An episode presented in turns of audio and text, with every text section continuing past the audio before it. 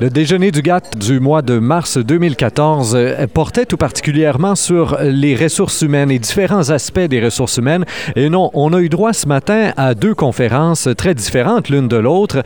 Euh, une qui nous parlait du recrutement via le web euh, et de tout ce qui est big data, de comment se servir des big data. Et l'autre nous parlait de tout, de tout l'aspect très important, évidemment, dans le travail, de la rémunération. Comment retenir, comment attirer, retenir et bonifier finalement ses employés. J'ai avec, avec moi pour nous en parler André Perrault, donc de Perrault Conseil. Monsieur Perrault, bonjour. Bonjour. Alors, Monsieur Perrault, vous avez euh, exposé tous les volets de la rémunération. Évidemment, quand on travaille euh, dans des petites compagnies, on n'a pas toujours euh, les six volets qui sont présents, mais il y en a qui sont présents un peu partout finalement. Hein. On a un salaire de base et après ça, il y, a même d'autres aspects qu'on peut retrouver assez facilement. Bien, souvent, ce qu'on retrouve dans les organisations qui sont en développement, en croissance, euh, on va voir que les, euh, les, employés clés vont bénéficier de bonifications euh, dans la mesure où il y a capacité de payer, dans la mesure où on peut mesurer les objectifs, mais aussi vont, peuvent bénéficier de régimes d'intéressement qui servent à les retenir, qui servent aussi à les intéresser à l'organisation à plus long terme, donc en faire des partenaires à long terme. Vous avez parlé justement à un certain moment du long terme. Le long terme aujourd'hui, c'est trois ans. Vous disiez, il y a quelques années, le long terme, c'était dix ans. Aujourd'hui, on est rendu de trois à cinq ans pour le long terme. L'accélération est rendue à ce point euh, importante que du long terme, dans le salaire, dans le fait de retenir des employés, c'est seulement trois ans aujourd'hui? Ben, c'est pas nécessairement ce qu'on vise, mais souvent, quand on parle de programme, on peut euh, retenir des gens à très long terme quand on en fait des associés, des partenaires, des actionnaires de l'organisation. Donc, ça, ça peut viser beaucoup plus longtemps que ça, et c'est ce que souhaitent certaines organisations. Mais pour certaines catégories d'individus qui sont, euh, je dirais, plus en développement, qui sont peut-être un peu plus jeunes ou dont on n'est pas encore sûr euh, qu'on veut s'en faire des associés, se marier avec eux autres à toute fin pratique, il existe des véhicules intéressement qui ont un horizon beaucoup plus court, qui correspond beaucoup plus à des, à des événements ou à des objectifs qui sont plus facilement prédictibles. Aujourd'hui, si on vous donne euh, un intéressement qui va euh, se matérialiser sur une période de 10 ans ou qui, qui peut durer 10 ans, euh, il est fort probable que les récompenses que vous en retirez n'aient rien à voir avec l'époque à laquelle on vous les aura octroyées. Donc, dans certains cas, c'est plus euh, ce qui se produit, c'est qu'on rajuste plus l'horizon des régimes d'intéressement à la réalité économique. Et qu'est-ce qui va intéresser un jeune là, au bout de trois ans? Là, comment est-ce qu'on l'intéresse exactement, ce jeune-là qui a l'air prometteur, mais avec qui on n'est pas prêt à se marier encore, là, comme vous disiez?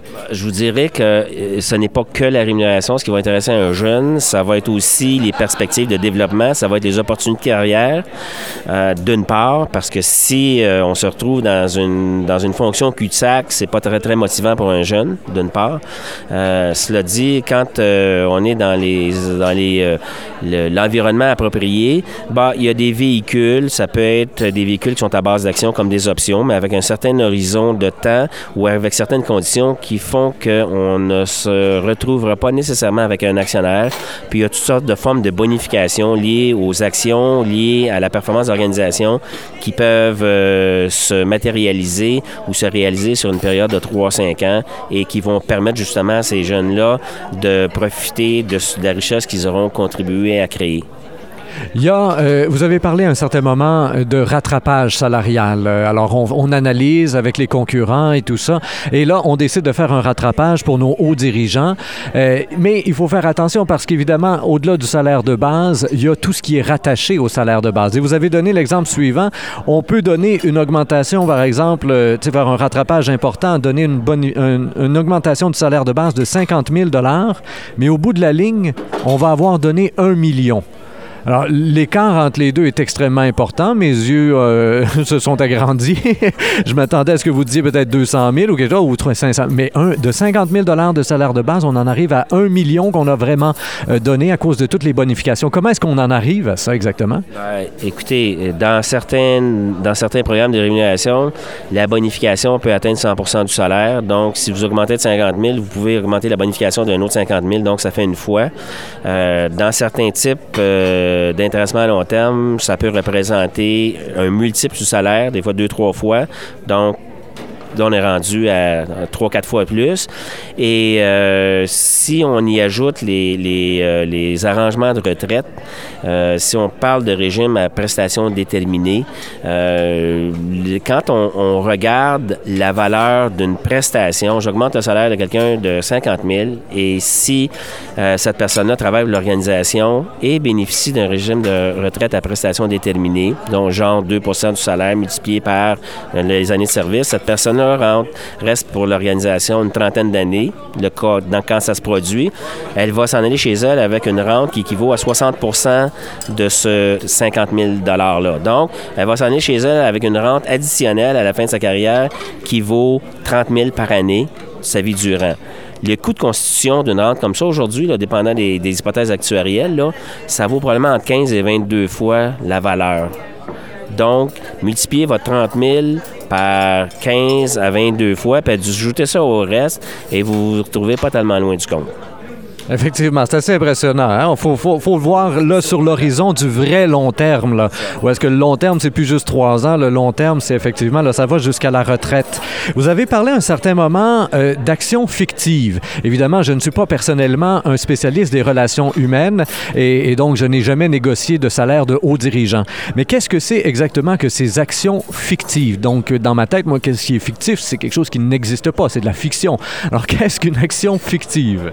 Vous avez tout à fait raison. En fait, c'est euh, l'action fictive vise euh, généralement à vous permettre euh, d'empocher, d'encaisser la valeur qui serait attribuée à une vraie action mais sans qu'on en détienne, sans qu'elle soit émise. Donc, vous n'avez pas le titre légal, puis ça, ça entraîne d'autres conséquences sur la dilution, sur les votes, sur l'actionnariat.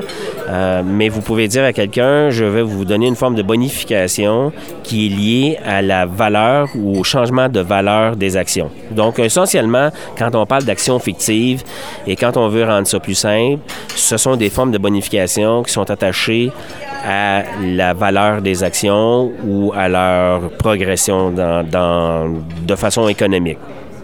Vous avez parlé aussi à certains moments du fait que le Québec et le Canada, mais j'ai été euh, surpris, moi, d'entendre le Québec, vous l'avez bien nommé, euh, un des derniers endroits au monde où on paye moins d'impôts sur les options et sur les actions.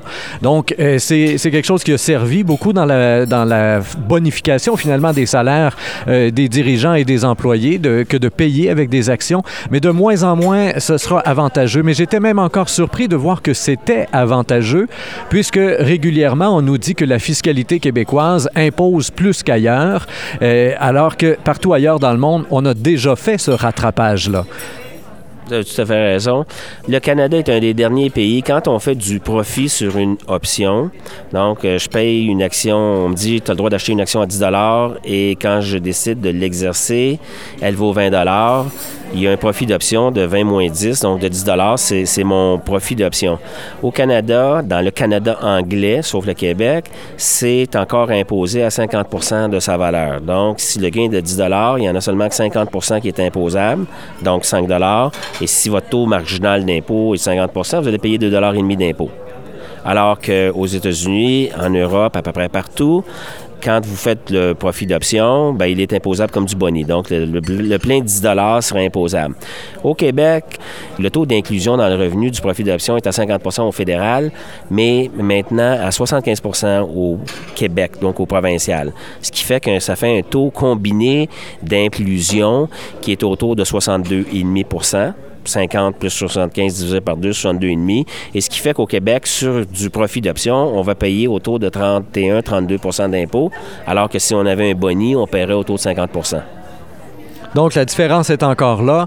Euh, mais vous le disiez, là, il risque d'y avoir un rattrapage. C'est plus là pour longtemps, ça. Évidemment, les gouvernements voient là la possibilité de s'harmoniser fiscalement avec les États-Unis et le reste du monde. Oui, là, à ce niveau-là, parce qu'il faut comprendre aussi que les options d'achat d'actions, ce véhicule-là qui était beaucoup plus très, très utilisé dans les compagnies inscrites en bourse, euh, ne présente aucun risque pour les employés. D'ailleurs, quand vous allez regarder des circulaires de direction d'entreprise qui sont inscrites en bourse, ceux qui utilisent encore des options vont avoir, et, les autres de plus en plus, vont avoir ce qu'on appelle des règles de détention d'action qui vont faire en sorte que les dirigeants vont devoir détenir en main propre euh, des multiples de leur salaire, une fois, deux fois, trois fois, quatre fois leur salaire en vraie action. Donc, euh, de façon à ce qu'ils continuent à bénéficier du potentiel d'appréciation d'action, mais que, qui épouse un risque que les actionnaires ont, qui est un risque à la baisse. Vous avez conclu votre conférence euh, en disant l'équité salariale à l'interne est plus importante que euh, la comparaison avec la concurrence. Euh, ça provenait d'une étude, ça. Les gens se sont vraiment penchés là-dessus. Ce n'était pas qu'une affirmation personnelle. Là. Non, non, non, non. Ça, c'est une étude qui a été faite, je pense que c'est en 2013, peut-être fin 2012, par Price Waterhouse, qui a mené cette étude-là sur les régimes d'intéressement à court terme et à long terme à l'échelle du monde. Alors, donc, ils ont analysé les, les pratiques et les impacts de ces véhicules d'intéressement-là euh, sur toutes sortes de populations, que ce soit aux États-Unis, aux Indes, en Europe. Euh, et, et la, une des conclusions importantes euh, que moi, j'en ai déduite ou conclue, c'était que justement, cette question d'équité interne-là, c'est pas tellement ce que les autres font. C'est sûr que ça présente un intérêt. Les gens aiment ça comparer ce que les autres obtiennent ailleurs. Mais beaucoup plus important que ça, il faut regarder ce qui se fait à l'interne. Et donc, dans ce sens-là, si moi j'ai un voisin qui est au même niveau hiérarchique, qui bénéficie de programmes desquels je ne bénéficie pas, ça risque de me créer des problèmes importants de, de rétention, de motivation, et ça peut inciter des gens éventuellement à quitter leur emploi parce qu'ils se sentent inéquitablement traités. André Perrault de Perrault Conseil, merci bien de votre collaboration. Chers auditeurs, comme toujours, je vous invite à partager cette entrevue sur Facebook, Twitter et autres réseaux sociaux. Au microphone, Rémi Perra.